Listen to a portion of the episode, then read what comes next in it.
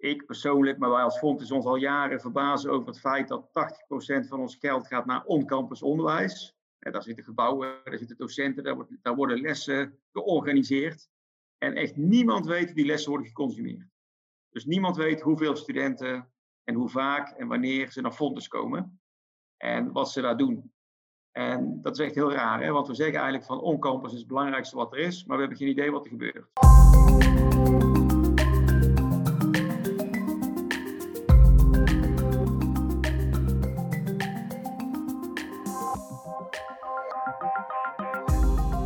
Welkom eh, bij de Surf AI Innovators Podcast, uh, waar we praten over AI en machine learning in het onderwijs en onderzoek.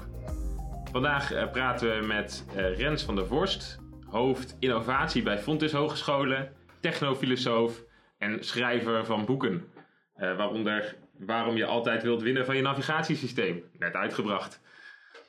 Heel goed boek. Rens, goeiedag. Hi, hallo. Mooi dat je erbij bent. Um, je bent hoofd eh, innovatie bij Fontis. Kan je, kan je, kan je daar wat over vertellen? Wat, wat doe je? Wat, wat is innovatie voor jou? Ja, ja eigenlijk, eigenlijk vind ik het woord innovatie is een beetje uh, natuurlijk multi-interpretabel. Iedereen heeft daar een heel ander beeld bij. Maar wat er bij Fontes vooral is, is uh, experimenten. Ik zeg altijd, ik werk waar er geen problemen zijn en geen oplossingen. Dat is, dus als je tegen mij zegt, Rens, ik heb een probleem. Ja, dan moet je niet mij zijn. Hè? Jammer, dat doe ik niet aan.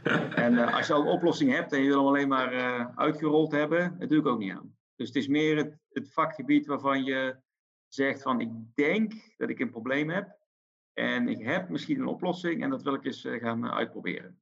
Dat is innovatie bij ons. En heel erg testgedreven dan. Gewoon uitproberen, kijken wat, ja. wat kan. Ja, wat je eigenlijk ziet binnen een hogeschool als Fontes is dat wij ontzettend veel doen met het werkveld en veel kennis hebben. We hebben heel slimme studenten, we hebben heel slimme lectoren, we hebben heel slimme docenten. En we gebruiken al die intelligentie om het werkveld om ons heen beter te maken. En ik zeg eigenlijk van, kunnen we die intelligentie niet gebruiken om Fontes een betere organisatie te maken? Dus hoe kunnen we nou die nieuwe mogelijkheden op het gebied van, uh, weet ik veel, uh, big data, gezichtsherkenning, kunstmatige intelligentie, blockchain.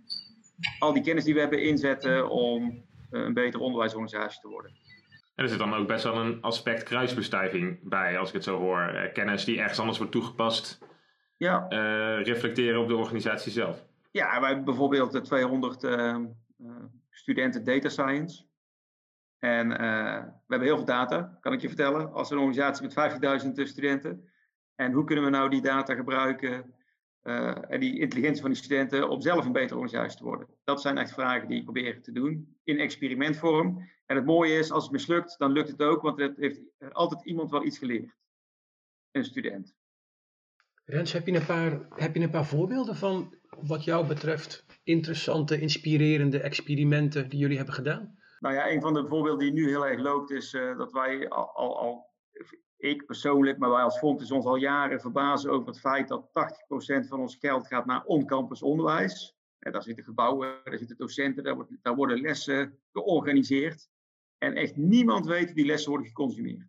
Dus niemand weet hoeveel studenten en hoe vaak en wanneer ze naar Fontes komen. En wat ze daar doen. En dat is echt heel raar, hè? want we zeggen eigenlijk van on-campus is het belangrijkste wat er is, maar we hebben geen idee wat er gebeurt. En hoe fluider onderwijs wordt, hoe minder lesgedreven, hoe vager het wordt om in te schatten hoe vaak zijn de studenten daar bij Fontes. En wat willen we nu eigenlijk? En wat we gedaan hebben is, we hebben uh, data gebruikt uh, die we hebben, met name met het draadloze netwerk, maar ook allerlei andere data, om bijna real-time overzicht te maken van hoe druk het is in onze 27 gebouwen, maar ook hoe vaak studenten komen. En dan kun je dus zien van, hé, hey, ik ben een uh, onderwijsorganisatie die vijf dagen in de week lessen organiseert, lekker traditioneel, maar maar 3% van mijn studenten komt daadwerkelijk vijf dagen per week naar school. Dan gaat er toch iets mis. Daar loopt daar ergens geld door de vingers. En dat uh, is een, een project wat we drie jaar geleden zijn begonnen met kleine groepen studenten, steeds groter is geworden. En inmiddels gebruiken, zijn we bij Surf ook bezig met bepaalde componenten daarvan uh, landelijk te gaan uitrollen. Dus dat is een heel mooi voorbeeld. Nou, dat is wel gaaf. En zie je daar dan ook nu binnen Frontis uh, soort van weerslag van? Dat er uh, opleidingen zijn die aan het heroverwegen zijn hoe ze hun onderwijs indelen? Zeker. En je ziet ook heel erg dat ehm, met name het begin staan, nu informatie hebben om er beter over na te denken. Dus als je bijvoorbeeld aan een directeur vraagt van, hey, hoeveel zijn jouw studenten, komen jouw studenten eigenlijk naar school? Geen idee. Hoeveel uur per week? Geen idee. Zou je eigenlijk meer of minder willen? Ja, meer denk ik, want ja, hè, anders zijn we net, net de LOI en wij zijn juist niet de LOI. Ja, maar en hoe meet je dat dan? En dan nu zie je echt dat instituten zeggen van, hé, hey, wij willen eigenlijk onze studenten 15 uur per week bij Fontes zijn, gemiddeld. En we kunnen nu ook gewoon, ja, dan gaan we die lessen wat anders indelen of we gaan iets veranderen en dan gaan we meteen zien of het werkt. Alleen nu is het een beetje een rare tijd. Dus dit was voornamelijk de eerste twee maanden van het jaar. Nu gebruiken we hem vooral om te kijken of het niet te druk is in de gebouwen. Want dat kan natuurlijk ook. Ja, precies. Ja, wat dat betreft staat de hele wereld ondersteboven op het moment natuurlijk. Ja. ja. Als je het hebt over, uh, wat is het, uh, flipping the classroom, uh, die staat wel aardig geflipt ja, op het moment. Ja, is het overdreven overdreven. Ben jij daarbij betrokken? Bij de activiteiten vanuit Fontis nu om hybrid learning op afstand onderwijs mogelijk te maken? Ja, ja, ja daar ben ik. Ik zit in van die zeg maar centrale taskforces die dan gericht zijn op blended learning of hybrid learning of hoe je het ook noemt. Um, maar daarbij zit ik wel een beetje aan de andere kant van het spectrum vaak. Dus ik ben juist heel erg van de lijn. De belangrijkste les die we moeten geleerd hebben, of die we moeten leren nu, is hoe belangrijk on-campus onderwijs is. En hoeveel tijd we verspild hebben voor corona aan zinloos on-campus onderwijs. Dus elke keer als iemand zegt, ik krijg mijn onderwijs vrij makkelijk uh, online, dan denk ik, goh, dan deed je waarschijnlijk redelijk onzinnige dingen daarvoor on-campus. Dus de truc is meer, hoe, hoe kun je de technologie nou gebruiken om uh, de on-campus ervaring op een hoger niveau te tillen. Dat is mijn invalshoek in die taskforce uh, met name. En niet hoe kan ik de online ervaring beter maken. Nee. Lijkt me wel een, uh, nou, als zelf nog redelijk recent student. Nou, dat gaat al, de tijd gaat rap, dus het is alweer lang, langer geleden. Uh, maar ik kan me dat heel goed voorstellen, want juist in die collegezalen, als het goed gedaan werd, een college, kan enorm veel meerwaarde bieden. Ja. Maar dat is niet altijd het geval, dat het goed gedaan wordt. Nee, dat klopt. Dat klopt. Maar je ziet, en je ziet dus, dat is misschien ook wel de, ehm, de uh, verschrikkelijke ironie, dat uh, mensen die bijvoorbeeld heel goed uh, hoorcolleges konden geven, hè, waar, waar, waar, vaak op neergekeken wordt, maar die echt inspirerende, charismatische docenten waren, die gaan nu kapot. Die gaan echt letterlijk kapot aan online. Terwijl als je het eigenlijk niet zo goed kon, dat je eigenlijk al een, al een zaal voor je had met studenten die verdiept waren in een Instagram feed of in een WhatsApp en je draaide maar je lesjes af dan denk je van, nou, dat online werkt best prima. Dus het is een soort uh, beloningsstructuur voor prutsende docenten ergens, uh, denk ik wel. Bieden jullie ze handreikingen daar, daar, daarvoor? Ben jij erbij betrokken om, om hen te helpen dat beter in te richten? Ja, wat we, wat we wel heel. Kijk, we hebben natuurlijk met name in een soort overleefmodus gezeten, zoals iedereen, uh, denk ik. Waarbij de handleidingen en handreikingen vooral gericht waren op uh, hoe werkt het en zorg dat het werkt. En nu zie je wel dat we stappen zetten in van hoe maak ik dan ook die ervaring beter. Met name omdat wij natuurlijk wel één of twee dagen mogen studenten wel naar school. Dus wat doe je dan online, wat doe je offline? Maar het blijft een beetje uh, behelpen. Blijft best ingewikkeld om uit te zoeken. Zeker omdat, heel omdat je toch te weinig on-campus activiteit hebt. Dus je wil meer naar de toekomst toe van, nou, doe dit nou niet on-campus. Bied dit aan in een soort hybride vorm zodat je on-campus een veel gravere, betere ervaring kan hebben. En, en voor de rest is het natuurlijk uh, alles wat met online leren te maken heeft en, en vervolgens interactiviteit, of mensen echt raken, echt inspireren, echt iets laten voelen, of misschien een beetje pijn doen, iets laten schuren of zo, hè, dan leer je ook van. Ja, dat is echt mega ingewikkeld online. Ja, dat kan ik me heel goed voorstellen. En dat, uh, om even terug te komen weer bij dat project van die uh, ja, aanwezigheid in Ehm, in, ja, gewoon in de campusgebouwen van de Fontis. Dat doen jullie op, data, op basis van data die jullie hebben. Ehm, ik heb wel eens een keer die tool gezien. Jullie hebben dat vorig jaar bij de onderwijsdagen onder andere uh, in het demolab laten zien. Um, kan je, heb je dan een beetje zicht op de mate waarin dat in de grote categorie des dingen eh, AI genoemd kan worden? Nou ja, wat interessant is, en daar hebben we ook al een aantal projecten voor uh, gedaan, is dat je het gaat combineren met open datasets. Dus wij hebben studenten gehad die bijvoorbeeld die data combineerden met data van Dark Sky.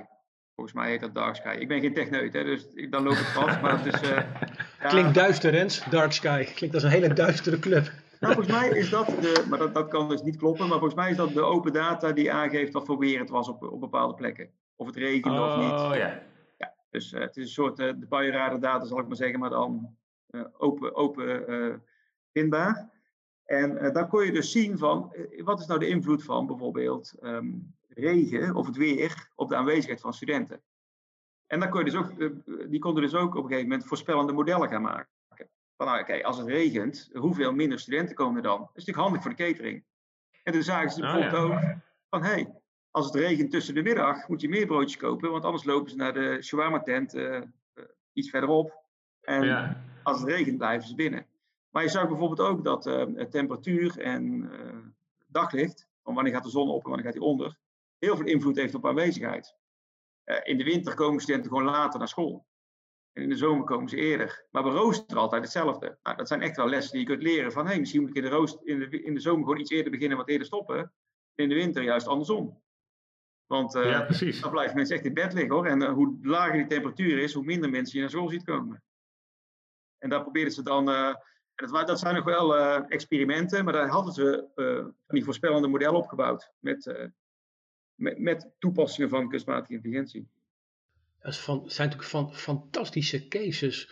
Uh, Rens, kijk jij ook naar hoe je dat probeert in beleid te verankeren? Heb jij dan een link naar roostermakers of naar directies van opleidingen die daar wat mee zouden kunnen? Ja. Vertaalslag van de techniek hè, naar dan de implementatie, organisatiekant. Ja, ja wij, kijk, wij binnen Fonds hebben 30 uh, verschillende instituten. En wat je nu wat je in deze fase eh, doet, is dat je de enthousiaste instituten zoekt. Dat is de ene kant wat ik uh, doe, om, om, om daarmee uh, een soort attractie te krijgen. Maar aan de andere kant is dat ik heel veel. Wij hebben natuurlijk ook een heel grote data warehouse en BI-cluster en hoe dat soort dingen ook heten. En die, die zijn ook heel enthousiast. Die probeer ik ook te overtuigen om op een meer structurele manier ook te, op zoek te gaan naar koppelingen tussen. Zie ik nou bijvoorbeeld een koppeling tussen uh, aantal uren wat een student doorbrengt bij Fontes in eerstejaars en rendement? Dus bijvoorbeeld uh, vallen ze dan minder uit of meer uit. En uh, een van de ouderwetse denkbeelden die wij bij Fonds altijd hadden was... Um, je krijgt een aantal vierkante meters als instituut per student. Dat is logisch. Hè? Je hebt duizend studenten, nou, dan krijg je even bij ons 3000 vierkante meters in je gebouw. Maar nu zien wij dus van, hé, hey, maar dat, kan, dat klopt eigenlijk helemaal niet. Want sommige studenten zijn 21 uur per week bij Fontes, voor sommige instituten. En andere zijn er maar 8 uur. En die krijgen allemaal dezelfde aantal vierkante meters. Ja, dat klopt wel dat het dan knelt soms en niet. Dus dan gaat zeg maar ook uh, beleidsparadigma's gaan dan veranderen. Ja, dat is een beetje, als je dan een beetje handig bent als uh, instituut, kan je natuurlijk gewoon uh, je studenten weinig inroosteren en je eigen kantoorruimte groter maken. ja, dat kan. Maar jij hebt wel een heel negatieve insteek. En ik geloof nog steeds dat die mensen echt. de wereld beter te maken door, beter, door, door studenten, leuke mensen. Uh, leuke mensen. Nee, mag, ik nog iets, iets, mag ik nog iets vragen over, de, over die uh, technische kant? Uh, hebben jullie ook echt de technische kennis in huis, Rens? Je vertelde al dat je studenten erbij betrekt. Heb je natuurlijk ja. hele specialistische expertise hiervoor nodig? Heeft Fontes die? Nee, hebben niet. De truc is ook eigenlijk om uh, op het experiment, experimentniveau kunnen wij het wel. Hè? Kunnen we, hebben die technische kennis wel. Hebben ook de ondersteuning binnen onze docenten, lectoraten, maar ook aangesloten werkveld. Wat we erbij koppelen, zit heel veel expertise. Op het moment dat we het, uh, uh, net als bijvoorbeeld deze waar ik het nu over heb, de, deze data in productie gaan nemen, gaan we bedrijven werven om het uh, op basis van wat we eerder uitgezocht hebben te gaan bouwen. Want ja, je kunt, met studenten kun je geen continuïteit uh, organiseren. Want studenten die, uh, die gaan weg, die vertrekken weer, die komen weer, die moeten dingen opnieuw leren. Uh, het leerdoel staat centraal en niet het product. Dus als het experiment slaagt, zowel qua potentieel toepassing als qua technologie, gaan we op zoek naar een, um, een partij om het te bestendigen. Ja. En, die, en die, die studenten, heb jij zicht op waar zij terechtkomen? Is dat regio Eindhoven, de high-tech sector daar? Ja, veel wel. Veel wel. Onze ICT-studenten wel in ieder geval. Omdat wij toch wel heel erg behoefte hebben aan het zijn van een regionale hogeschool. En natuurlijk uh, Eindhoven toevallig ook echt de slimste regio van, hè, van Nederland is. Minimaal van Nederland. Dus daar komen ze heel veel terecht. Dat klopt. Maar goed, ik gebruik ook studenten uh, toegepaste psychologie. Bijvoorbeeld voor dit soort toepassingen. Omdat die, sommige, wij doen ook hele andere experimenten. En dan heb je weer heel andere type studenten nodig. Dus, uh, en die komen misschien niet altijd in Eindhoven terecht. Nou ja, we hebben bijvoorbeeld een, uh, een ander project is dat we bezig zijn met, uh, heeft ook een beetje met on-campus aanwezigheid te maken, maar heel anders. Dat is namelijk de frustratie dat studenten komen bijvoorbeeld 20 uur naar Fontis en zitten vervolgens 18 uur op Instagram of TikTok of wat dan ook. Zijn ze afgeleid door hun telefoon. Dus wij hebben, zijn aan het kijken van kunnen we een tool bouwen, en die hebben we inmiddels gebouwd, waarbinnen die bijhoudt wanneer ben je on campus en hoeveel van je tijd gebruik je effectief. Dus, en dat is alleen tijd dat je niet op je telefoon zit te kijken. En dat kun je dan zien in een app. En, en daar willen we dan uh, zeg maar behavioral gedragsverandering uh, creëren. Dat we ook die studenten raken. Van, joh, je moet je minder op je telefoon kijken, anders kun je niet in school komen. Hè, wat kom je te doen, man? Je, je kan thuis ook op Instagram. En hoe doe je die gedragsverandering nou precies? Wat werkt, wat werkt niet? En daar laten we dan weer uh, toegepaste psychologie-studenten op los. Die werken dan samen met uh, ICT-studenten. En die app hebben we inmiddels gebouwd en nu zijn we bezig met nieuwe pogingen om dat gedrag te veranderen. En we hopen hem dan op een dag uh, onderdeel te kunnen maken van onze grote Fontes-app. Ja, super, super interessant, uh, Rens. Um, even een vraag. Met de technologie kunnen we echt een hoop en dat is zich aan het ontwikkelen en we kunnen steeds meer. Zijn er ook dingen waar je nou tegenaan loopt dat je denkt van oei, dat, daar moeten we misschien even wat langer over nadenken voordat we daarmee aan de slag gaan. Zijn er dilemma's waar je, waar je, waar je tegenaan loopt? Ja, er zijn, er zijn twee dingen waar je tegenaan loopt. Hè. De, dit, kijk, ik loop, soms loop ik heel, heel operationeel loop ik vaak, of ik loop eigenlijk tegen drie dingen aan. De, de, eerste waar ik altijd heel vaak tegenaan loop is van, oh, er is een soort hype dat iets makkelijk is en makkelijk kan, maar dan ga je het uitzoeken en dan blijkt het echt heel erg ingewikkeld te zijn. En dan blijkt de technologie helemaal niet zo ver te zijn als je denkt. Dus dat, dat noem ik maar uh, we zijn een soort gebrainwashed door het gemak van die grote platformen. En we vergeten voor het gemak even dat daar uh, eh, 10.000 mensen programmeren. Dus dan zegt de bestuur, ik, wij kunnen toch wel iets met, uh, wij moeten toch wel, wij kunnen toch wel even de, de, Uber worden van het onderwijs of zo. Ja, nee, dat is één. Twee is compliancy, ook, ook pragmatisch, compliancy geneuzel. privacy, security, dat soort dingen. Loopt natuurlijk ook gewoon tegenaan, met name data privacy en dat soort vraagstukken.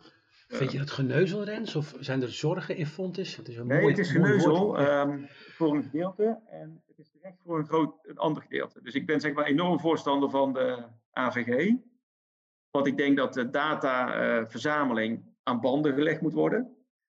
Maar ik denk ook soms van, hé, hey, maar jij bent, komt als student bij Fontis. Wij hebben samen een contract gesloten dat wij samen van jouw studie succes gaan maken dan moeten wij eigenlijk binnen die bubbel die Fontes is, wat meer speelruimte hebben om dat um, te doen. En dan zou je moeten zeggen, en als wij data gebruiken die niet, niet op een manier uh, om bij jou een succes te creëren, dan mag jij ons aanpakken. En net als als jij naar de Decathlon gaat, uh, Andres, en je koopt een uh, honkbalknuppel, dan gaat de Decathlon ervan uit dat je gaat honkballen, toch? En niet dat je je buurman uh, in, in, elkaar gaat petsen. Ik wilde net zeggen, of ik heb een buurman waar de crucie mee je, hoeft geen, je, je, je, je, hoeft geen formulier in te vullen. Maar de AVG gaat nee. ervan uit dat ik per definitie hele slechte dingen ga doen met die data. Dat het helemaal misgaat. En ik zou zeggen van, pas als het misgaat, pak me dan aan. Binnen die bubbel, hè. Ja, dus, dus in meer dus mate van wederzijds vertrouwen dan ook, uh, eigenlijk. Ja, nou kijk, als ik bijvoorbeeld bij jou... Uh, uh, met hoe vaak die studenten on campus komen, dan moeten we heel veel stappen doorlopen om het allemaal anoniem te maken, et cetera. Terwijl je ook zou kunnen zeggen van ja, maar ik verzamel die data toch om jou te helpen beter te worden als student. Dan, mag, dan heb ik Is toch wat meer discussie bij jullie? speelt de discussie ook? Ja, want we, wat, als wij dit soort dingen in, de, in productie gaan brengen, dan zorgen we dat het helemaal compliant is. En dan moeten we dus ook wel door een paar hoepels uh, springen, die soms ook uh, echt wel geld kosten. Ja.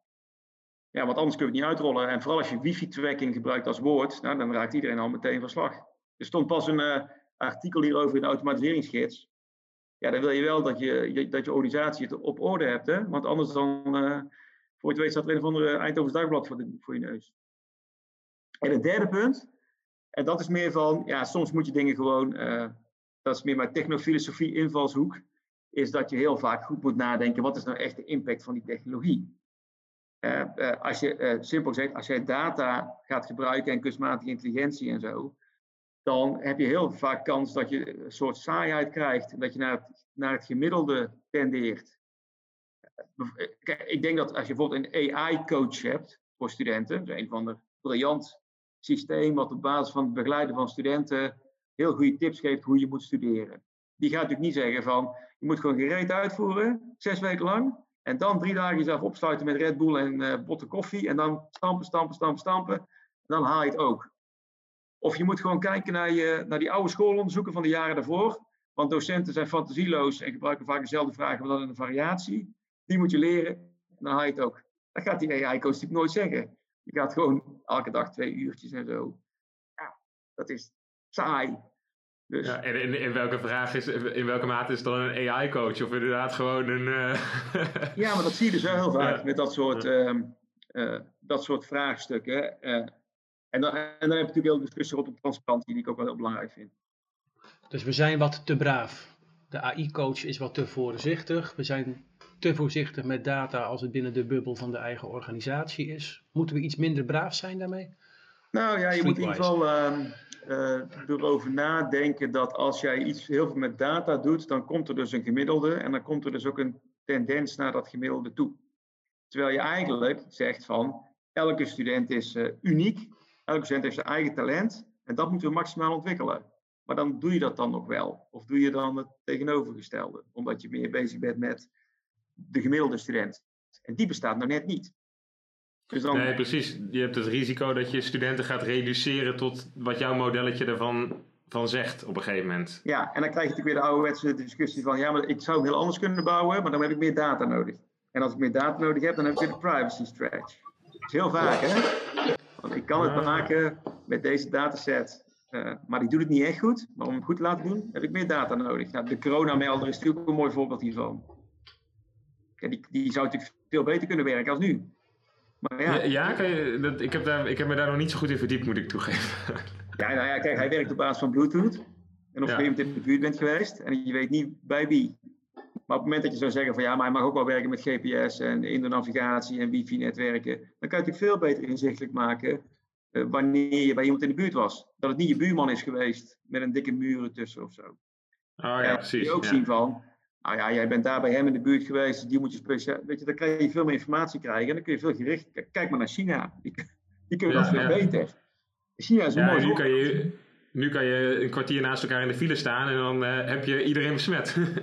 ja, en ik, en ik ben ook nog bang, maar dat is, ik nog niet zoveel over gehoord. Wij, wij hebben, ik, doe een onderzoek naar een Technology Impact uh, Cycle Tool, een gratis tool met, uh, waarbij je elke technologie kunt beoordelen. We hebben de ja, die staat op, op tikt .io, toch? Ja, kwam hem al tegen. Ja, we hebben de coronamelder even erin gehaald. En dan zie je ook heel interessante dingen als bijvoorbeeld... Uh, stel, ik ga naar de kapper. Nou, dit is wel een heel slecht voorbeeld, hè, maar... Jij gaat naar de kapper, Duke. Stel, jij gaat naar de kapper. En uh, misschien is het ook wel tijd. En, uh, ja, uh, mijn zusje zei dat ook al van de week. Ja. Jij gaat naar de kapper, jij hebt je coronamelder-app bij. En twee dagen later ben jij verkouden, je laat je testen en je bent positief. En dan zie jij van, hé, hey, die kapper die is nog steeds open. Hoe kan dat? Ik weet zeker dat hij een melding gehad moet hebben. Want ik heb daar ja. hier bij in de buurt gezeten. Dus of hij heeft geen coronamelder, onverantwoordelijk van die kapper, want hij ziet veel mensen. Of hij heeft mijn melding genegeerd. Kortom, tijd voor een Facebook-postje om de kapper te shamen. Of zo. Ja. Hoe werkt dat nou precies? Dat is, uh...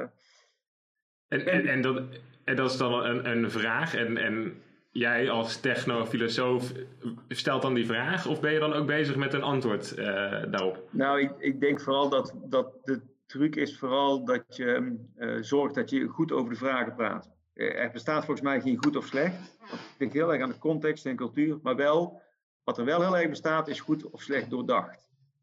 Ja. dat, dat probeer ik op te lossen. Rens, je hebt die naam ook heel mooi doordacht. Misschien ook goed om even bij de luisteraars wat, wat te introduceren. Uh, een technofilosoof. Ja. Wat is dat? Ja, kijk, een technofilosoof zoals ik hem interpreteer is iemand die uh, uh, nadenkt over de impact van technologie en zoveel mogelijk andere mensen ook wil laten nadenken over de impact van technologie. En dan zit ik heel erg op ehm, de pragmatische manier van doen. Dus het gaat over alledaagse, hedendaagse technologie uh, en de impact op jou als uh, mens, maar ook als professional of als vader of als vriend. En zowel als gebruiker, als ontwerper, uh, als programmeur, vanuit alle invalshoeken. Heel, heel, toep heel toepasbaar, heel pragmatisch, heel erg wat om je heen gebeurt. Dat is eigenlijk het belangrijkste. Want je hebt ook allerlei andere techniekfilosofen. Je hebt ook hele beroemde, zoals Peter Paul Verbeek bijvoorbeeld. Doet heel goed werk. Ja. Maar het is wel academisch. Ik bedoel, als je mijn studenten dat soort documenten lezen, dan zijn ze toch wel vrij snel klaar. En ik wil ja, precies, dat triggert ze niet. Ja, is te ingewikkeld gewoon, is te abstract. Eh, en, en heel belangrijk, en als je het leuk vindt, zoals ik, dan vind je het wel heel interessant. Hè? Uh, maar ik probeer juist uh, gewoon het heel dicht bij jouzelf te brengen. Wat is, die, wat is de impact van die telefoon? Wat is de impact van dataverzameling? Wat is de impact van je newsfeed op Tinder? Waarom wil je altijd winnen van je navigatiesysteem? Hoe ja, verandert technologie jou als mens, als vader, als baas, als programmeur. En dat is, dat, dat is een technofilosoof. Uh, nou, ik heb het mogen ervaren vorig jaar een paar gastcolleges bij jou gevolgd samen met collega Jasper Distelbrink. fantastisch hoe je, dat, hoe je dat deed. Ook hele mooie voorbeelden erbij. Dus je, je spreekt erover en je schrijft erover. Ja, ja. En uh, er zijn verschillende manieren. En ik probeer nu ook, zeker met die tool, mensen ook echt gewoon eh, te helpen. Er komen ook crash courses bij van een uurtje. Dat je binnen een uurtje op een bepaald onderwerp bijgepraat kan worden. En uh, ja, je hoopt, wat je, het grote voordeel is, is dat wel tien jaar geleden deed ik ook iets met technologie. En dan zei iemand altijd tegen mij van, oh, ik heb een probleem met mijn laptop. Uh, kun je even meekijken? Want het geluid doet het niet goed of zo. En nu uh, heeft iedereen heeft die vragen. En dat zie je ook bijvoorbeeld de populariteit van die documentaire die deze week, of vorige week uitkwam, de Social Dilemma.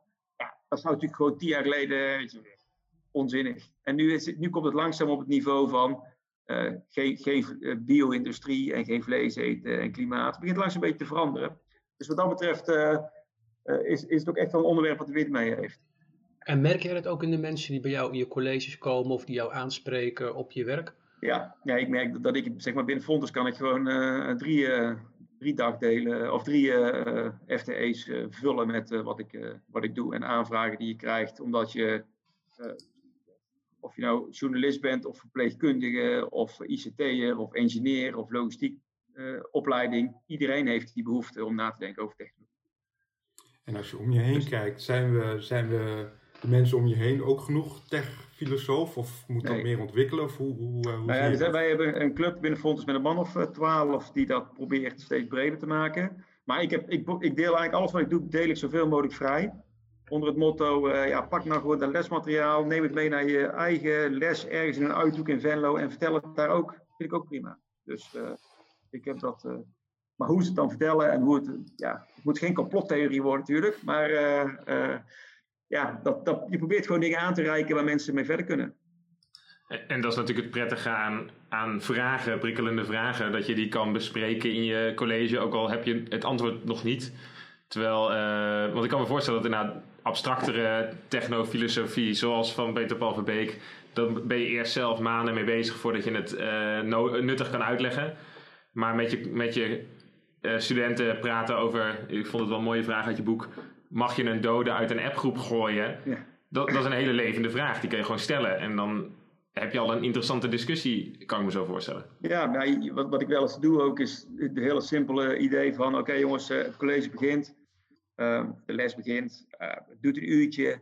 Um, eigenlijk zou ik het leuk vinden, je mag je telefoon niet gebruiken op je smartphone. Maar ik zou het leuk vinden als je je smartphone even geeft aan de persoon naast je. Hou hem maar gewoon locked. En die mag hem een uurtje bijhouden. En, oh, ja. Nou, dat vinden mensen heel ingewikkeld. Gewoon een, een portemonnee zou ze zo weggeven, hè? maar een smartphone, ik zeg maar, er gebeurt niks, je mag het toch niet gebruiken in de les. Uh, Rens, je zegt het, het begint al te kriebelen bij mij. Ik word er helemaal ongemakkelijk van. En het idee dat ik hem uit handen zou moeten geven. En dan, dat is wat Duke zegt, dan heb je dus echt iets te pakken waarop je dus echt een, ehm, allerlei haakjes hebt om over te praten. Hoe, hoe, kan dat nou? En wat betekent het nou? En waarom voel je dat nou zo? En technologie verandert jou dus inderdaad. Hè? Want er is iets in jou veranderd, schijnbaar. En welke rol speelt, kunstma speelt kunstmatige intelligentie daar precies in? En, hoe, en psychologie? Daar kan je alweer uh, een hele dag mee vullen als je wil. En dat, dat voelen studenten dan ook echt wel. Oh ja, hmm, oké. Het is nu niet dat ze meteen hun gedrag veranderen, maar het helpt. Heb je dat zelf ook? Heb je dat zelf ook? Geef je hem gemakkelijk af, je telefoon? Nou ja, ik gebruik bijvoorbeeld geen WhatsApp. En dat doe ik, dat denken mensen vaak omdat ik natuurlijk daar boven sta. Maar het is juist omdat ik eronder sta natuurlijk. Als ik het echt ga gebruiken, dan ga ik er echt volledig aan. Dan wil ik ook gewoon uh, grappig zijn en bij de hand en de hele tijd opmerkingetjes maken en dingen delen. En uiteindelijk denk ik dan, leidt dat tot niks. Dus ik bescherm mezelf meer. Uh. Ik heb gewoon, uh, ja, de snoeppot zit gewoon een tijdslot op maar Daar komt eigenlijk op neer. Dus. Ja. ja, je komt er ook niet meer onderuit als je er eenmaal in zit. Nee. Of heel moeilijk in ieder geval, merk ik bij mezelf. Dat klopt, ja. Ik vind even een vraag over de, de titel techno of technofilosoof. Hoe, hoe ben je daar ingerold? Hoe, hoe was het proces? Wanneer wist je dat jij een, een technofilosoof was? Of, ja, ja. Je, eigenlijk is dat. Uh, je, hebt, ik heb er een hele banale uh, uh, verklaring voor en een hele geconstrueerde verklaring. We willen ze allebei horen. De banale verklaring is gewoon: ik vond het eigenlijk wel leuk. En ik, op een dag dacht ik: ik noem mezelf gewoon technofilosoof. En ik ontdekte: als je jezelf technofilosoof noemt, is er echt niemand die op me één vraag stelt. Dan gelooft iedereen dat meteen. En dan kun je dat soort dingen gewoon doen. En, uh, en dan word je natuurlijk steeds uh, uh, beter in en geïnteresseerd erin. En dan, ja, dan kun je discussiëren, ben je het of ben je het niet? Want het is geen beschermtitel. Dus het is net als zeg maar koning. Hè? Als jij morgen bijvoorbeeld de AI-koning van Nederland noemt. En dat ben je toch? Er is niemand die houdt het tegen. Dat is, sterker nog, des vaderlands is ook niet beschermd. Dus zeg je van, ik ben eigenlijk ben ik de, eh, ik ben gewoon de, de data specialist des vaderlands. Ja, URL claimen en dan ben je het. volgens mij zelfs, als ik me goed herinner, is de titel professor ook niet beschermd. Ik heb namelijk een tijdje getwijfeld om professor doctorandus Duc Baten, jong talent, op een visitekaartje te zetten bij Surf. Ja, ja dat kan. Doctorandus, dat moet je dan wel zijn, hè? ja, dat, ja, dat ben ik dan toevallig. Eh, maar... Uh, Duc, ben je dat? ja. ja, niemand heeft ooit mijn diploma gecontroleerd.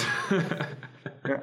Hoogleraar ook, hè, moet je ook zijn. Maar ja. uh, professor is inderdaad ook, want je kunt ook gewoon de, de toetjesprofessor zijn. Als je bijvoorbeeld heel ja. goed op de, de wijnprofessor, kan je zo, uh, niemand vindt dat. Nou, dus dat is de bananenverklaring.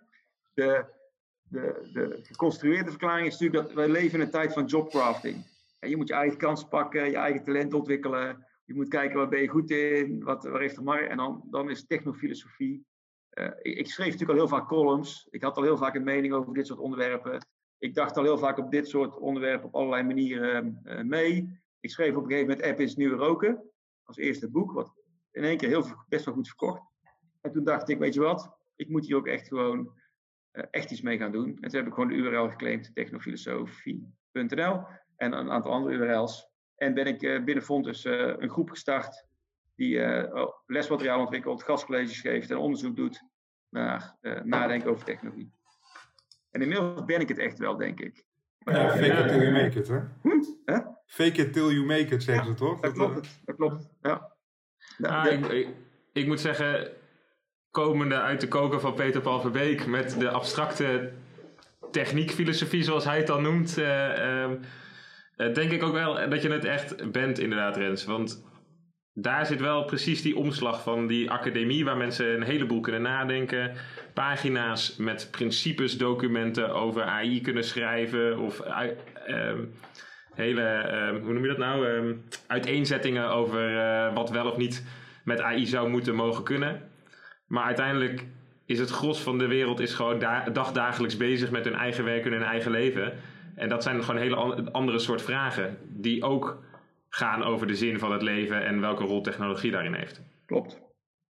Klopt. Dus dat, en, ja, ik herken het wel. Ja, ja. Dus, ja, dus dat, uh, uh, nou, dat, dat is zeg maar, en dat, dat blijft ook de belangrijkste missie. Gewoon iedereen erover na laten denken. En je ziet ook gewoon, in een, als je met een, met een klas studenten praat of een groep managers, of, ja, je, kijk, de helft ben je gewoon kwijt, want die vindt het gewoon ook geen leuk verhaal. Hè? Want het, hey, dan komt die gast komt bij speeltjes afpakken. dus ja. weet je, als, als jij vlees eten lekker vindt en iemand komt uh, een uur lang staat te praten over de bio-industrie en uh, dat soort dingen. Dat vind je helemaal geen leuk verhaal. Maar er zijn wel mensen. Nee, kijk, waar zit hij nou allemaal te horen? Ik vind vlees eten hartstikke lekker. Dat wil ik helemaal niet weten. En, uh, en daar heb ik ook wel eens last van. Dat studenten zoiets hebben van, ja, maar dat, uh, medewerkers van, dat wil ik helemaal niet weten. Want, en, en wanneer heb jij daar anders omlast van? Als in dat iemand een verhaal tegen jou vertelt en je denkt, ja, hou eens even, ik vind vlees eten nog veel te lekker. Ja, nee, ik heb, ik, heb dat, ik heb dat uiteraard ook wel eens. En dat heeft ook met politieke correctheid, is ook zo'n onderwerp. Waarvan je soms denkt van, ah, simpel gezegd, en, en het, maar je verandert wel. Ik heb ook een tijdje gedacht van, uh, hoezo mag je je niet zwart sminken met carnaval? Ja, ik ben ja, wel jarenlang als Samuel Jackson uh, uit de Top Fiction naar carnaval geweest. Van onzin allemaal. Dat irriteert me dan ook. En dan langzaam ja. verandert dat toch. Ik zou het nou niet meer zo snel doen, denk ik. Nee, precies. En dat is, dat is best wel. Uh, vind ik zelf iets bijzonders aan deze tijd. Ehm, dat we daar steeds meer met elkaar over praten. En ik hoop in ieder geval in de toekomst dat we ook makkelijker kunnen zeggen van... oh, dat heb ik toen gedaan. Mijn mening is nu veranderd. En dat is prima. Uh, en waar je nog, soms nog wel de spanning hebt, is van iets wat je ooit gedaan hebt, je mening is veranderd, maar het is nog steeds fout dat je het, daar zit, daar zit zo'n wrijvingspunt. Uh. Ja, ja, ja. Ja. Dat, dat, is ook wel interessant met bijvoorbeeld die documentaire en het met studenten ook over met de social uh, dilemma. Is dat je, kijk, je ziet dat die, het verhaal is een beetje, je hebt um, handelaren in aandacht, die willen jouw aandacht grijpen, die gebruiken kunstmatige intelligentie om vooral nieuwsberichten die polariseren, die extreme eh, belichten, zoveel mogelijk op de voorgrond te krijgen. Dus in het debat zie je vooral de extreme aan beide kanten. En, en dan wordt dan weer door de mainstream media opgepikt, zoals de rest het ook ziet. Maar tegelijkertijd zie je dat onderzoek uittoont dat wij mensen steeds meer hetzelfde denken over belangrijke onderwerpen. als je bijvoorbeeld, uh, Nederland in de jaren 80 was echt veel racistischer dan Nederland nu. Nederland in de jaren 80 dacht echt uh, minder progressief over abortus dan Nederland nu. Eh, Nederland in de jaren 80 had een heel ander beeld op mannen- en vrouwenverhoudingen dan Nederland nu. Dus op een of andere manier lijkt het debat steeds meer gepolariseerd en extreem, maar in het grote midden komen we steeds dichter bij elkaar. Dus je kunt er ook over nadenken, misschien is het wel goed. Het is wel een hoop ellende, al die schreeuwers hè, om je heen, al die complotgekkies en zo, die allemaal aandacht krijgen, maar het dient ook schijnbaar een doel. Dus dat is best ingewikkeld om er echt over na te denken. Dus social dilemma zegt, alles verkruimelt, democratie gaat kapot. Ja, misschien geldt het wel in een Amerikaanse situatie, kan ik niet beoordelen, maar dat is niet per definitie zo. Nou denk ik nog steeds dat het geen goed idee is om uh, gewoon extreme berichten op de voorgrond te krijgen, alleen maar met als doel om uh, data te verzamelen en kliks. Dat is een heel ander verhaal. Ja. Maar, ik, ik, uh, ik moet even denken waar ik dat nou gelezen heb. Volgens mij was dat in een, een artikel van de correspondent. Um, dat raam van Overtoom. Ik weet niet of je dat wat zegt, Rens. Ja, dat, box, ja. Ja, dat dat inderdaad langzaamaan die, dat, dat, eh, dat hele frame een beetje verschoven wordt. Uh, Maar misschien wordt in dit geval dus het frame gewoon groter gemaakt en blijft in het midden hetzelfde ja, uh, ja, ja, dat politiek met een grote P-achtige idee zit daarin. Hè? Dus dat je eigenlijk zegt van alles is naar rechts opgeschoven of zo. Maar, ja. zit, maar, dat, maar de vraag is, heeft dat te maken met, die, uh, met, met sociale media of is dat een heel ander ja, precies. Ja, dat kan natuurlijk ook gewoon de druk, de, ja, de druk van de externe druk op onze maatschappij zijn die, die, waarop gereageerd wordt. Ja. Er zit hier ook een onderdeeltje het snappen van data in. Uh, en dat zei je net ook, Rens, van uh, de gemiddelde student bestaat niet. En dat moet je ook snappen. Dat als je naar een gemiddelde kijkt, dat dat niet voor iedereen geldt. En volgens mij is dat. Wat, dit, dit heeft er volgens mij ook iets mee te maken. Van als, je, als, je, als je naar de data kijkt gemiddeld zijn we het erover eens dat, dat, we, nou, dat, het, dat, het, dat er iets moet veranderen. Of gemiddeld, in het grote gemiddelde zijn we het met, ons, met elkaar eens. Maar op de hoeken zijn extreme um, ja, meningen. En dat, moet je wel, dat plaatje moet je wel scherp hebben volgens mij. Want anders lijkt het alsof die extreme meningen op de hoeken het gemiddelde zijn. En ja. dat is natuurlijk niet zo. Ja, ja en het, je hebt zeg maar Daniel Kahneman, hè, die zei ooit die heeft ooit gecoind, uh, what you see is all there is. Dus stel Thomas, uh, jij ligt op een, een lekker strand ergens in de Middellandse Zee en jij gaat zwemmen en jij leest heel tijd op je telefoon. Nou, jij bent het type wat op het strand je telefoon leest, hè? dat kan gebeuren. Dan lees je heel tijd berichten over mensen die... Niet, maar, ja. nee, nee, nee, Hypothetisch voorbeeld. En dan lees je heel tijd verhalen over mensen die, die gebeten worden door een haai. Overal. Helemaal niet bij jou in de buurt, hè, maar ergens in de wereld. En dan weet jij natuurlijk wel dat de kans dat jij gebeten wordt door een haai niet groter is geworden. Maar toch zwem jij iets minder relaxed door dat water. En dat zie je natuurlijk heel veel met dit soort sociale media. Als, als in, in Lemmer een buschauffeur een klap op zijn bek krijgt, dan was dat vroeger een bericht voor de Lemmer Courant, of wat, wat ze daar ook hebben. Nou, ja, wist ik helemaal niet in Breda. Dat kreeg ik hem niet horen. Nu heb je het binnen uh, één minuut of zo op je telefoon met een filmpje erbij. En het idee wat je krijgt is, hey, Nederland wordt steeds hufteriger. Maar als je dan mensen vraagt, en wat voor hufterige dingen heb jij de afgelopen tijd dan meegemaakt? Ik, ja, ik niet, maar ik heb wel heel veel gezien op Facebook. Dus dat is ook heel erg belangrijk, om de, om dat, om de impact te begrijpen van, die, uh, van dat soort uh, ontwikkelingen. Ja, met daarbij dan de bubbel en de blikvernauwing. Want die persoon in Lemmer is neergeslagen met een honkbalknuppel. Dus ik krijg dat bericht, want ik heb bij de Decathlon vorige week een honkbalknuppel gekocht. Maar anderen misschien weer niet. En dus iedereen zit ook alleen maar in zijn eigen wereldje en denkt dat dat dan de realiteit is die voor iedereen geldt. Klopt. Maak je daar, maak je daar zorgen om, Rens?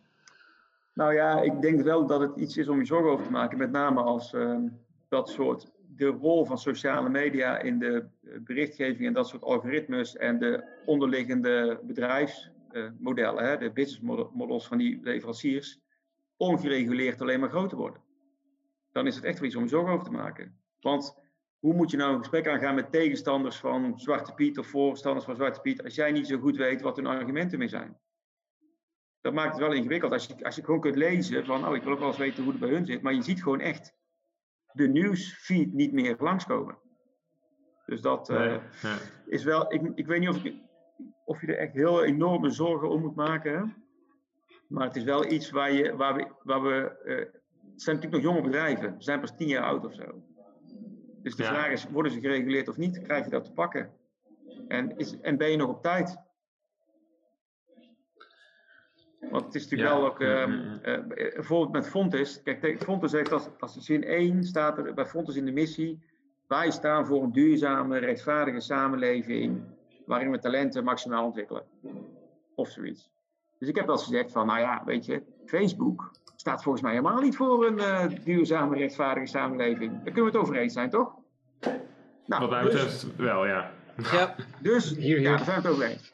Dus gaan we nu onze uh, Fontes Facebook-site verwijderen, toch? Meteen. Dus lekker laaghangend fruit. Hebben we een stapje gezet in de richting van onze missie. En dan, is dan wordt het toch ingewikkeld. Want daar zijn studenten en die kijken daar. Zo, ja, maar we zeggen toch niet, Fontes staat voor een uh, duurzame, rechtvaardige samenleving, mits het niet ten koste gaat van de instroom. Nee, dat zeggen we zeker niet. En dat zie je ook met de politie, die zit ook gewoon op Facebook. Want daar, politie zit op Facebook. Want op Facebook zijn, uh, uh, ja, daar zijn onze klanten. Maar tegelijkertijd... En de boeven, de boeven ook. Als er wel politieacties zijn, dat al die filmpjes gedeeld worden op Facebook. Ja, hey, maak eens een keuze. Dus je bent er ook als consument een beetje bij. En daar, daar hoop ik eigenlijk op, want we eten nu ook steeds meer plantaardig uh, vlees. We hebben ja. salaris bij de McDonald's, omdat wij als consument hebben gezegd: het moet beter, jongens. En uh, nou, dat zou ook veel meer moeten gebeuren met sociale media. Ja, het is bijna een, uh, een uh, blitzkrieg aanpak van aan de ene kant reguleren en aan de andere kant het gedrag van die consumenten aan laten passen wellicht. Ja, en, en, en nieuwe sociale media is al wel wat beter. Hè? Ik bedoel, jongeren zitten eigenlijk nooit op Twitter en op Facebook. Van onder de 30 zitten er bijna niet meer op, joh. En, en Instagram en TikTok is ook van alles mis mee. Maar dat zijn wel ja.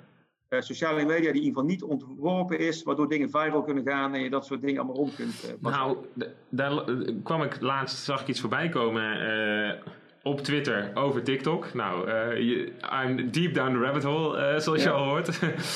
um, dat wat er bijvoorbeeld bij TikTok gebeurt, is dat algoritme bepaalt op de um, uh, eerste x, laten we zeggen 100 views van jouw filmpje, hoeveel mensen het soort van liken of doorsturen of wat dan ook hun oordelingsmechanisme is, um, uh, de groeikans.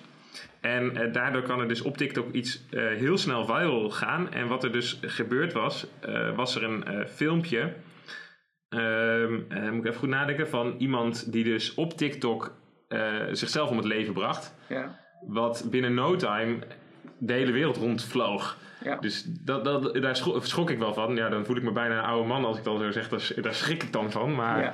Uh, ja. ja zeker omdat er veel, veel, jonge kinderen ook op TikTok zitten, is dat echt wel een. Een uh, maar wat ik bedoelde meer, TikTok is minder, um, en Instagram ook, zijn minder activistisch qua ontwerp. Dus je kunt niet zeggen, ik heb even een Facebook kun je zeggen, ik maak een site van, je mag niet roken in de rij bij de Efteling.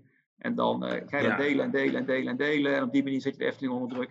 Dat, dat lukt niet op die andere platformen. Die platformen... Ja, dan zeg je op een gegeven moment, ik heb eh, honderdduizend mensen in mijn groep, uh, roken in de Efteling mag niet, uh, stop eens met roken in de en daarmee ga je dan naar de krant, hè.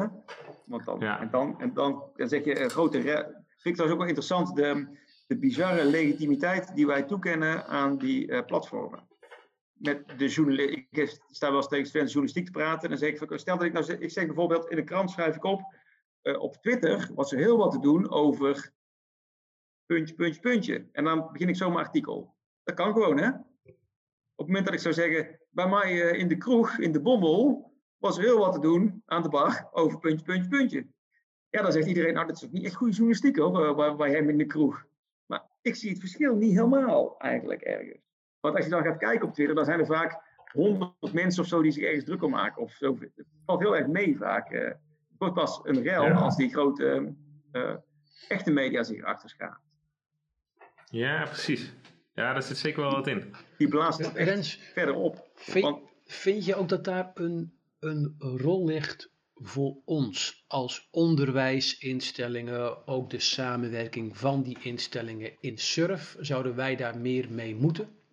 Nou ja, er zijn natuurlijk wel verschillende um, uh, elementen in die vraag die je nou net stelde. Hè. Ik vind sowieso dat, maar dat had je natuurlijk al verwacht, dat onderwijsinstellingen heel erg studenten moeten afleveren die heel bewust zijn van de impact van technologie. Die veel, die geleerd hebben, fundamenteel en structureel, met achterliggende mechanismes na te denken over de technologie die hun omringt. Die gewoon beter snappen wat ze aan het doen zijn. Net als dat jij anders een keuken gaat kopen ik heb volgens mij het vorige keer gegeven in zo'n workshop. Als jij een keuken gaat kopen, gewoon bij zo'n keukenboer, en die keukenboer zegt tegen jou: Doe maar 30.000 euro, dan weet jij van nee, dan moet ik een tegenbod doen van 15.000 euro. En of je dan wint of verliest en waar het heen gaat, dat weet ik niet. Maar je weet in ieder geval dat er een spel is wat gespeeld moet worden. En ik vind het heel belangrijk dat de studenten begrijpen: oké, daar wordt een spel gespeeld. Ik ken de regels een beetje. Ik weet hoe het gespeeld wordt. Zo, ik kan mijn positie bepalen. Want heel vaak heeft echt niemand door dat er ook maar een spel gespeeld wordt. Hè? Dus dat vind ik een heel belangrijke rol voor het uh, onderwijs. Zowel uh, voor het beroepsgebied waar mensen mensen voor opleiden, maar ook gewoon puur beeldvorming voor uh, mensen. Zou veel, en, dat klinkt heel bazaal, maar echt, jij zegt gewoon even filterbubbel. Neem van mij aan, 90% van de studenten in heeft daar nog nooit van gehoord. Nee. Dus wij, wij, wij, zouden... wij, zitten ook in onze filterbubbel, waarbinnen wij de filterbubbel als term niet meer goed kunnen duiden.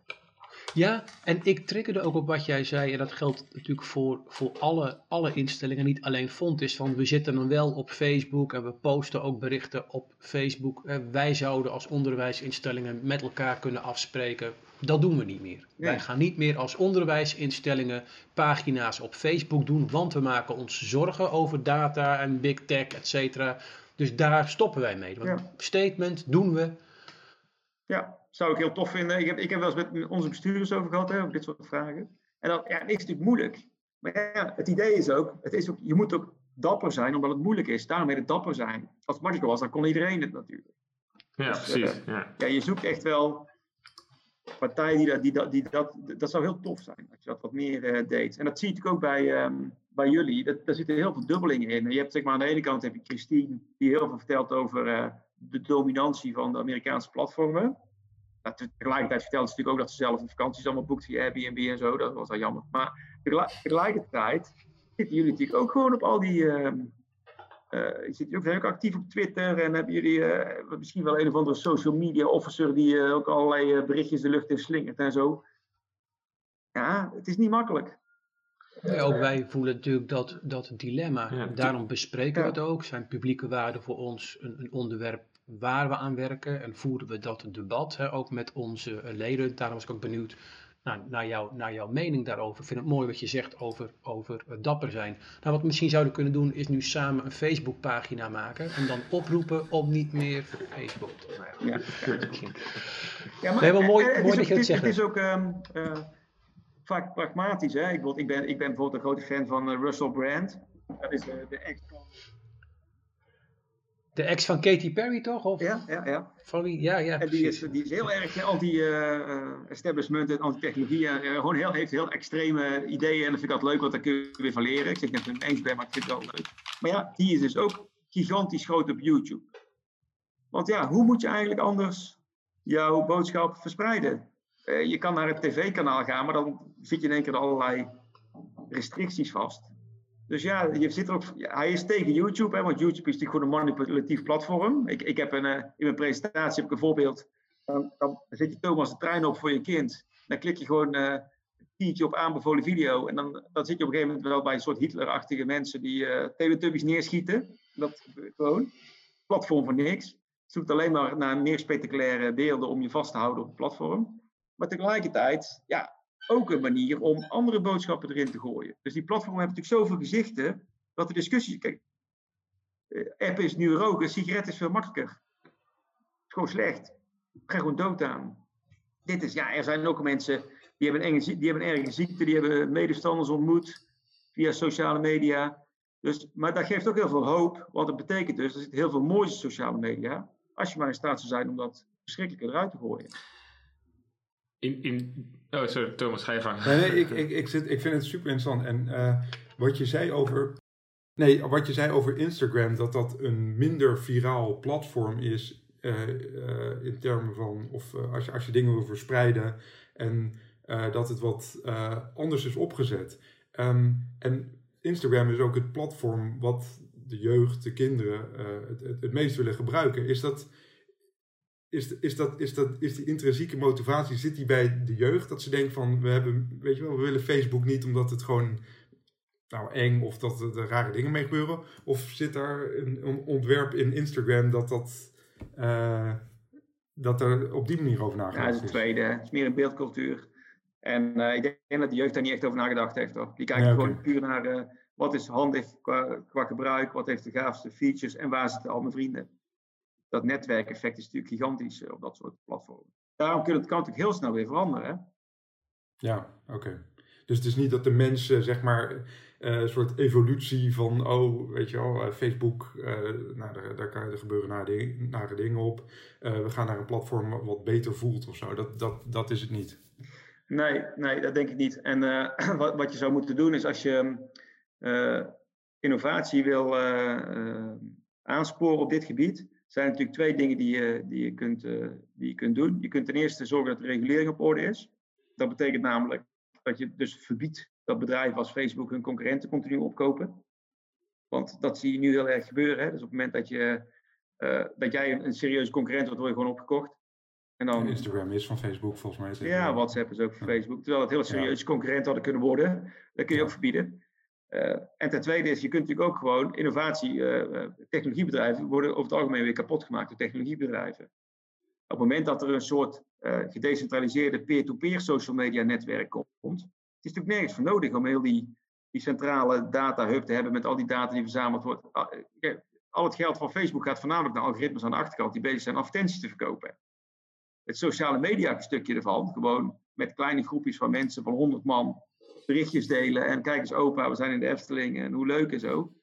Dat is eigenlijk veel eenvoudiger te organiseren. Nou, op het moment dat daar meer peer-to-peer netwerken komen die ook weinig uh, kosten hebben, dan, ja, dan zou dat heel snel kunnen gaan veranderen. Dan kan er een ander businessmodel ontstaan. Uh, ja. En dan, ja, dan, kan je, dan, dan kan het hele wereld weer ondersteboven zetten inderdaad.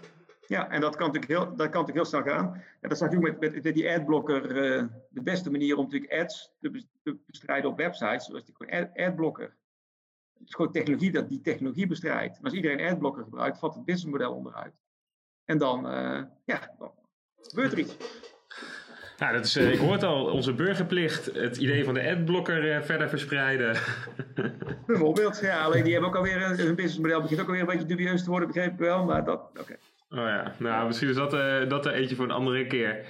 Uh, ik ben nog wel benieuwd uh, om richting een einde te komen. Je hebt het boek geschreven waarom je altijd wilt winnen van je navigatiesysteem. Nou, we hebben het al een paar keer genoemd. Er zitten honderd vragen in. Er is vast één vraag jouw favoriet. Ja, ja dat, dat klopt wel. En mijn favoriet is eigenlijk, dat vind ik zelf, maar dat is niet persoonlijk. Hè, dat is eigenlijk niemand anders zijn favoriet. Maar die, die, dat, die vraag heet, waarom is het zo lekker om genaaid te worden door de PNM? Door de wat? Door de PNM. En de PNM is de Provinciaalse Nederlandse Energiemaatschappij. En die hadden wij vroeger in uh, Breda. Hadden, ja, hadden we gewoon de PNM. En dat was gewoon een overheidsorganisatie. En het idee is natuurlijk van, kijk, nu heb je tegenwoordig kun jij enorm veel keuzes. Technologie heeft alles voor je geregeld. Hè. Je kunt uh, uh, groene energie, geen groene energie, daltarieven, je helemaal samenstellen, verspringen van leverancier. En nou, dat noemen we dan vrijheid. Maar ik denk dat het tegenovergestelde is. Uh, ik denk namelijk, wat er gebeurt, is je moet heel veel tijd investeren in Excelletjes en uitzoeken en websites. En dat doe je vooral omdat die lul van de buurman, die zegt altijd, oh, ik betaal 300 euro per maand uh, of per jaar minder, dan ga ik van op vakantie. Dan voel je je verliezer. Dan ga je nog meer investeren en nog meer uitzoeken en nog meer veranderen. En dat noemen ze dan vrijheid. Maar ik noem dat geen vrijheid, want het kost me heel veel tijd. Dat is het tegenovergestelde. En daarom had je vroeger had je de PNM. En de PNM kreeg je gewoon één keer per jaar kreeg gewoon een rekening. Eén rekening. Die kon je niet eens bellen. Hè? Die hadden geen groene energie, die had niet eens een telefoonnummer. Die was je rekening. En je wist gewoon, ik word super hard genaaid door de PNM. Wist je gewoon, ik betaal veel te veel. Maar je wist ook, de buurman en de buurman daarnaast en die eikel van tegenover, die wordt net zo hard genaaid door diezelfde PNM. En dat, dat, Duke, dat was wel echt een gevoel van vrijheid. En dat, is, oh, mijn, goud. Dat is mijn favoriete vraag in het boek. Ja, mooi. Dat is uh, een, een, een, prachtig antwoord. Had hij beter gekund, denk ik. En even, en even een linkje naar studenten. Wij praten heel veel over flexibiliteit van onderwijs. Ik denk altijd vaak het is aan studenten. Want wij zeggen dan van, oh, ze willen, ze willen kiezen en je wil je eigen route kiezen. En je doet een beetje engineering en je wil een beetje ondernemingen bij en een beetje creativiteit. Echt? Of zeggen ze gewoon, nee man, het is een, het is een startkwalificatie. Ik ga wel leren als ik ga werken. Ik wil nu gewoon dat jij vertelt wat ik de komende vier jaar moet doen. Ga ik lekker doen. Ja. Ja, zodat ik in ieder geval dat startsalaris kan krijgen waar ik op hoop uh, aan het ja, einde. Ja, dan ga ik nou wel uh, leren. En het leven is toch toeval. Ik wil gewoon een leuke studententijd hebben. Waarin duidelijk is wat ik moet, wat ik moet studeren en wat die school van mij verwacht. En wij, wij zouden graag kunnen kiezen. Maar wij organiseren misschien in het onderwijs wat we zelf graag zouden willen hebben. Maar moeten we niet het onderwijs organiseren wat studenten graag willen hebben? en, en dat is dan sowieso een vraag. In hoeverre ben je als instelling een uh, uh, vormend voor je studenten of voor, vorm je je na je studenten? Ja. Uh, kunnen we denk ik nog een hele discussie over hebben. Ja, ja. maar goed, dat is een ehm, beetje de analogie van de PNM. Ja, de ja. PNM, ja precies. Ja, weet je in ieder geval zeker dat als je na het ICT hebt gestudeerd, dat de andere net zo hard genaaid is met zijn ICT-studie. Ja, ja, ja. Nou, het, het, de essentie zit in ieder geval in het feit dat je alles maar kan kiezen en instellen. En keuzevrijheid betekent, het is natuurlijk ook de, de paradox of choice hè, van uh, Barry Schwartz. Hoe meer keuze je hebt, betekent niet dat je tevredener wordt met de keuzes die je maakt. Nee, precies. Nou, dat lijkt me een uh, prachtige uitspraak om dit mee te eindigen. Super leuk om je even te spreken, Rens. Heel ehm, inhoudsrijk gesprek volgens mij. We, hebben, uh, we zijn uh, heen en weer gestuiterd uh, van innovatie tot energiemaatschappijen. Nou, had ik niet van tevoren zien aankomen, moet ik eerlijk zeggen. Um, dus laten we daarmee ja, jou bedanken. Ik weet niet of de rest nog daar wat aan toe te voegen heeft. Geweldig gesprek. Rens, hartstikke bedankt. Wat een, wat een rijk gesprek zo. Wat een mooie, wat een mooie podcast. Nou, ik vond het ook super. Graag gedaan. Uh, ja, heel mooi. Nou, dat was uh, ons gesprek met Rens van der Vorst over technofilosofie, innovatie bij een hogeschool en uh, zijn nieuwe boek. En we hebben deze aflevering ook een primeur, namelijk een eerste keer een prijsvraag.